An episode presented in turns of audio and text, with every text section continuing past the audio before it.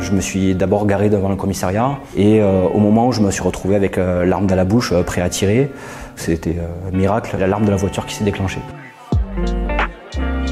Tout d'abord, écoutez quelques messages personnels. Faut qu'on se parle. Plein de trucs à vous raconter. We need to talk. Faut qu'on parle. Faut qu'on parle, un podcast du magazine Néon. J'ai passé le concours euh, de gardien de la paix en 2008. J'ai intégré l'école de police de Nîmes. Et en sortie d'école, j'ai été affecté au commissariat de Colombes euh, dans le 92. Lors de mon arrivée à Colombes, euh, les quatre premières années, j'ai été en police secours. C'était des années assez exceptionnelles puisque j'ai eu la chance de tomber sur une très bonne équipe avec une vision de la police proche de la police de proximité qui cherche à, maintenir les équilibres de paix. Et la désillusion, elle a commencé un petit peu à, à arriver quand j'ai basculé en service d'enquête. Il y avait beaucoup de politique du chiffre par exemple, euh, le commissaire préférait qu'on interpelle 10 consommateurs de stupéfiants plutôt qu'un dealer, puisque ça faisait 10 euh, interpellations, 10 affaires élucidées. Il y avait aussi les conditions de travail euh, assez déplorables au niveau des locaux, au niveau des moyens dont on disposait.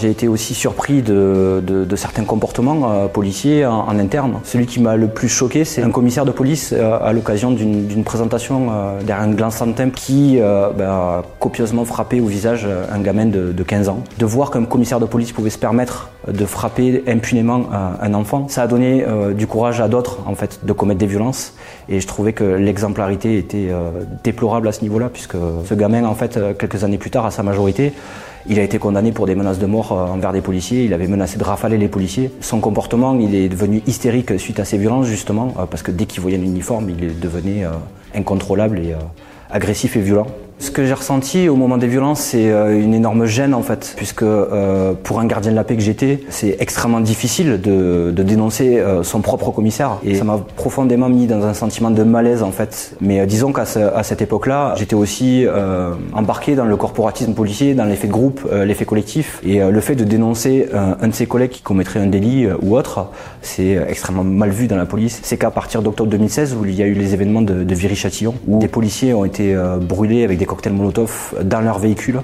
C'est cette absurdité et cette violence qui nous a complètement révoltés et qui a été le signe pour nous de dire voilà maintenant euh, on va arrêter de se taire, on va arrêter de, cacher les choses et on va porter la connaissance du public notamment euh, les conditions d'exercice déplorables, que ce soit les locaux, les véhicules et autres, euh, mais aussi euh, une dénonciation des syndicats de police qu'on considérait comme faisant partie du problème, puisqu'ils étaient là pour seulement gérer les grades et les mutations des policiers, mais pas du tout pour faire avancer l'intérêt général de la profession. Donc voilà, j'ai essayé de, à ma façon de, provoquer ce dialogue impossible avec ma hiérarchie en accrochant un drapeau tricolore bleu-blanc-rouge avec marqué policier en colère dessus sur les grilles du commissariat. Et malheureusement, ça a été très mal vu, euh, puisque quand on n'obéit pas à la police et quand on, fait du bruit, bah, c'est toujours très mal perçu les hiérarchies. Et c'est à partir de ce moment-là que euh, j'ai subi euh, pendant près d'un an un harcèlement moral. C'était euh, dans un premier temps des remarques sur la qualité de mon travail, sur euh, ma rapidité au travail. J'ai souvenir d'une femme victime de violence conjugale qui était euh, avec le, visage marqué, qui était avec son enfant en bas âge, qui avait forcément besoin de temps pour être mise en confiance, pour recevoir ses déclarations, pour lui expliquer les démarches qu'elle allait suivre après. Et mon officier, à l'issue de la plainte, m'avait reproché d'avoir passé trop de temps avec une seule victime alors que euh, l'objectif c'était de vider la salle d'attente parce que ça faisait partie des objectifs euh, statistiques au détriment forcément bah, du coup de la qualité de l'accueil et du nécessaire temps on va dire pour cette victime courageuse qui pour la première fois euh, avait eu la force de passer la porte d'un commissariat.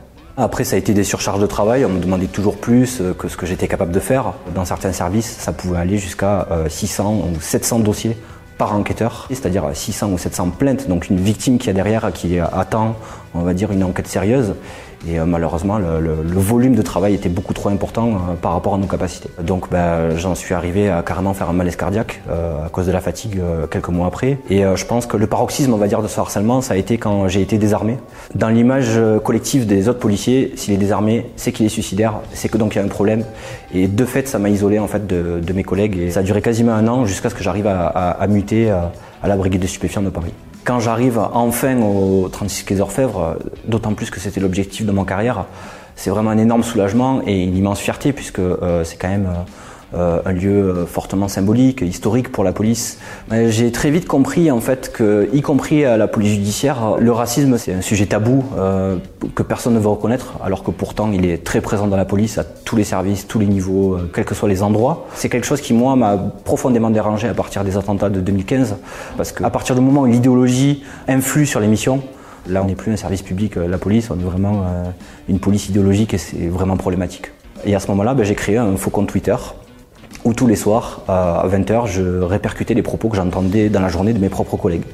Donc ça pouvait aller de euh, l'allemand, euh, il se prend pour Goebbels mais il n'y arrive pas à la cheville. Il disait par exemple ben, qu'est-ce qu'il faut à manifester, euh, il serait mieux dans les champs de coton. Donc voilà, c'était ma façon à moi d'essayer d'objectiver, on va dire, de l'intérieur ce qui pouvait se passer. Et voilà, malheureusement, ben, mon chef de groupe est tombé sur ce compte Twitter. Et euh, suite à ça, ça n'est suivi une, grosse discussion où il me faisait comprendre que pour la nécessité de confiance euh, par rapport à mon groupe, euh, je ne pouvais pas dénoncer les propos de mes collègues comme ça. Et tout de suite, ça, a ravivé en fait le, stress post-traumatique que j'avais développé suite au harcèlement moral. Et ce jour-là, le soir même, ma copine, en rentrant le soir du boulot, m'annonce qu'elle me quitte. Donc euh, tout s'est écroulé en même temps en fait. La désillusion globale de la brigade des stupes, le, fait d'être encore mis à l'écart, le fait de me retrouver en plus à la rue, bah, j'ai littéralement euh, pété un plomb, je voulais, je voulais euh, mettre fin à mes souffrances. Et pour moi, symboliquement, c'était normal que de retourner devant un bon ancien commissariat à Colombe, là où tout avait commencé en termes de souffrance pour moi. Et j'ai voulu mettre fin à mes jours en utilisant mon arme de service. Je me suis d'abord garé devant le commissariat.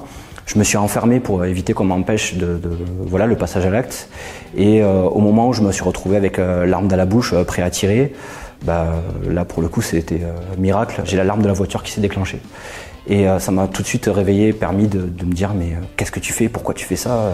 T'es complètement con, arrête. Et voilà, j'ai jeté mon arme par terre, je suis parti. Et ça m'a permis de, de, sortir, on va dire, de la boucle du stress post-traumatique qui me conduisait au final à un non-choix euh, c'est-à-dire que la souffrance psychique était tellement forte que euh, à ce moment-là, la seule perspective, la seule solution, c'était d'y mettre fin. Le lendemain, quand je me suis réveillé, bah, j'étais incapable d'appeler ou de, demander de l'aide en fait, euh, parce que voilà, j'avais un fort sentiment de culpabilité, de honte. Et euh, c'est mes collègues en fait qui m'ont retrouvé dans la chambre d'hôtel. Et à partir de ce moment-là, bah, pour moi, c'était très clair. J'avais besoin d'être pris en charge et d'être accompagné. Et j'ai demandé du coup d'être accompagné à une clinique qui s'appelle Valdracy, parce que bah, dans mes engagements associatifs, je travaillais pour l'association PEPS, pour policiers entraide prévention suicide, qui avait un partenariat avec cette clinique pour justement accompagner les, policiers en difficulté. Euh. La réalité du suicide en France, c'est 1100 euh, décès depuis 25 ans. C'est une moyenne terrible de 44 suicides par an. C'est 40% de plus euh, pour les policiers euh, de risque suicidaire que la population normale. Et ça, c'est sans parler de euh, toute la souffrance des policiers qui sont soumis au stress post-traumatique, puisque bah, le métier de policier est très dur. quand on voit des cadavres, des accidents de la route, ou des enfants maltraités, ou je ne sais quoi d'autre. Et c'est d'ailleurs un sujet encore tabou dans la police, qui n'est pas forcément assez pris en charge puisqu'il faut savoir qu'à l'heure actuelle, il y a 120 psychologues pour environ 150 000 policiers. D'autant plus que euh, pour un policier, c'est très difficile de, demander de l'aide euh, ou, de se confier sur ses difficultés, parce que, bah, encore une fois, euh, il faut toujours se montrer fort. Il faut jamais avouer sa faiblesse. C'est une culture vraiment très macho dans la police à, ce niveau-là qui coupe la possibilité de parler. Malheureusement, notre ministre de l'Intérieur, Gérald Darmanin, récemment a encore dit que l'essentiel des, des crises suicidaires des policiers était lié à des problèmes personnels. Euh, voilà, il n'est que dans la lignée de tous les ministres de l'Intérieur qui veulent étouffer ce sujet et qui veulent le passer sous le tapis, alors que bah, être policier, c'est un engagement euh, profond. C'est pas euh, on arrive le boulot le matin, on rentre dans son bureau et on repart, on oublie tout. Et bah, forcément, quand on fait comme moi, par exemple à Colombe, j'ai été amené à faire 850 heures sup par an.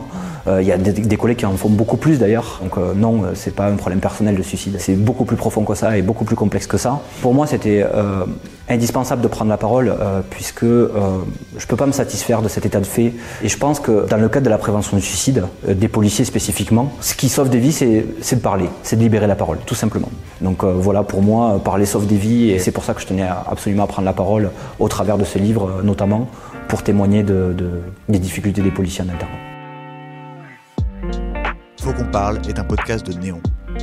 Si vous avez aimé cet épisode, n'hésitez pas à le commenter, à le partager ou à le liker sur votre plateforme préférée. Il fallait qu'on en parle, on en a parlé.